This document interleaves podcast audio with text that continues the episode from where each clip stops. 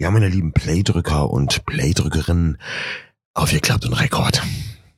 Show wieder. Schön.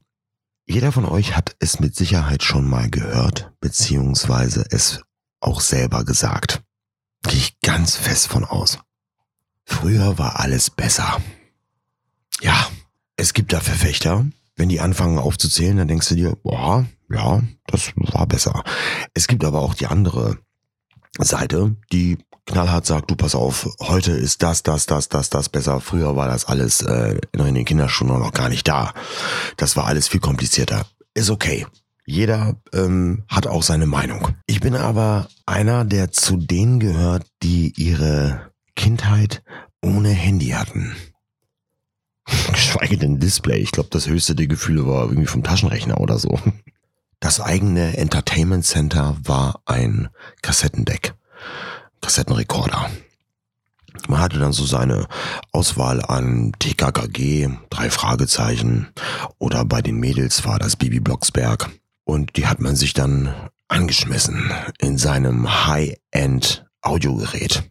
Wir sind raus, wir waren auf dem Spielplatz, wir haben uns aufs Fahrrad gesetzt und dann ging das los. Da hat man seine Hut unsicher gemacht. Und da hat man auch bei den Freunden geklingelt. Nicht nur einmal, nein, teilweise sogar Sturm geklingelt. Und hat die Mutter aufgemacht. Was ist denn hier los? Hey, kann Peter kommen zum Spielen? Ja, das waren unsere sozialen Medien. Man hat auch gar nicht angerufen, man ist einfach raus und hat geguckt, ob die Person da war. Und ob sie Zeit hatte. Und ob sie Lust hatte, mit um die Häuser zu ziehen. Ja, dann hat man irgendwelche Buden gebaut oder sowas.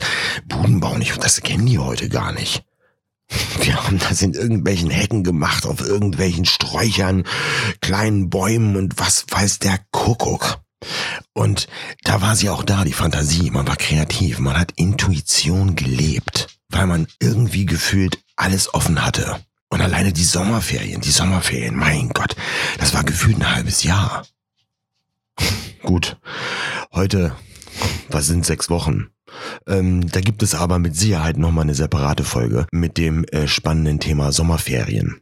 Ja, das Empfinden der Zeit. Aber gut, zurück zu der Jugend ohne Handy. Es war schön. Wir hatten unsere sozialen Medien. Das war die Straße.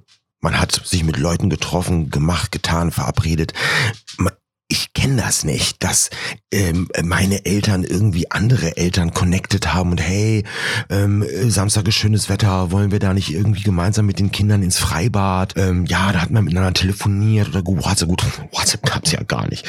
Ähm, es gab ein Festnetztelefon. Ja, heute ist das gang und gäbe und dann heute werden die Kinder dann gefragt, ja du, ähm, ich habe gerade mit der Mama von der äh, Simone telefoniert. Ähm, wir haben uns gedacht, wir gehen am Wochenende mal ins Freibad. Und da könnt ihr auch ein bisschen Spaß haben, seht ihr euch mal. Und die Kinder von heute sagen, ne, ich keinen Bock. Ja. Wir haben das irgendwie damals selber gemanagt.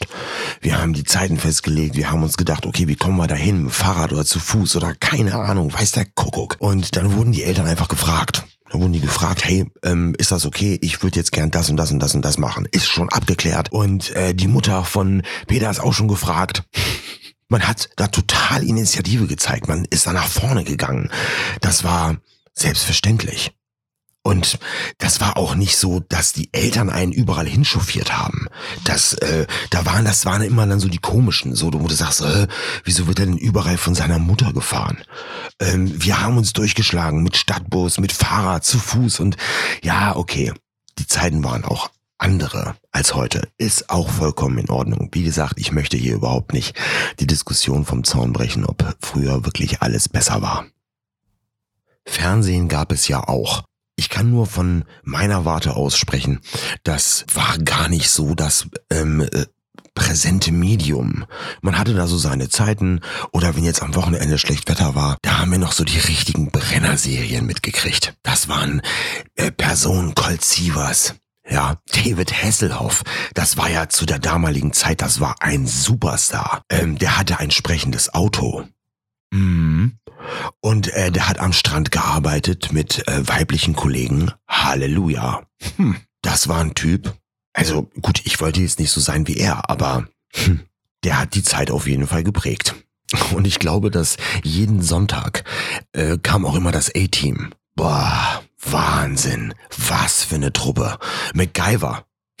Freunde, MacGyver hat mein Leben geprägt. Das war ein Tüftler, das war ein Macher, der konnte so viel und der hat das immer so cool erklärt und das war immer so unheimlich einfach bei dem. Die Welt war um so viel einfacher.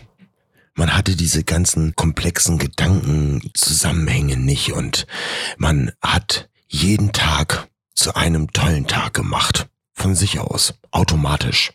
Und deswegen finde ich es unglaublich wichtig, dass man sich dieses kleine Kind in sich bewahrt, beziehungsweise behält oder wiederfindet. Dass man in irgendwelchen Momenten oder Situationen das Ganze mal betrachtet wie ein kleines Kind.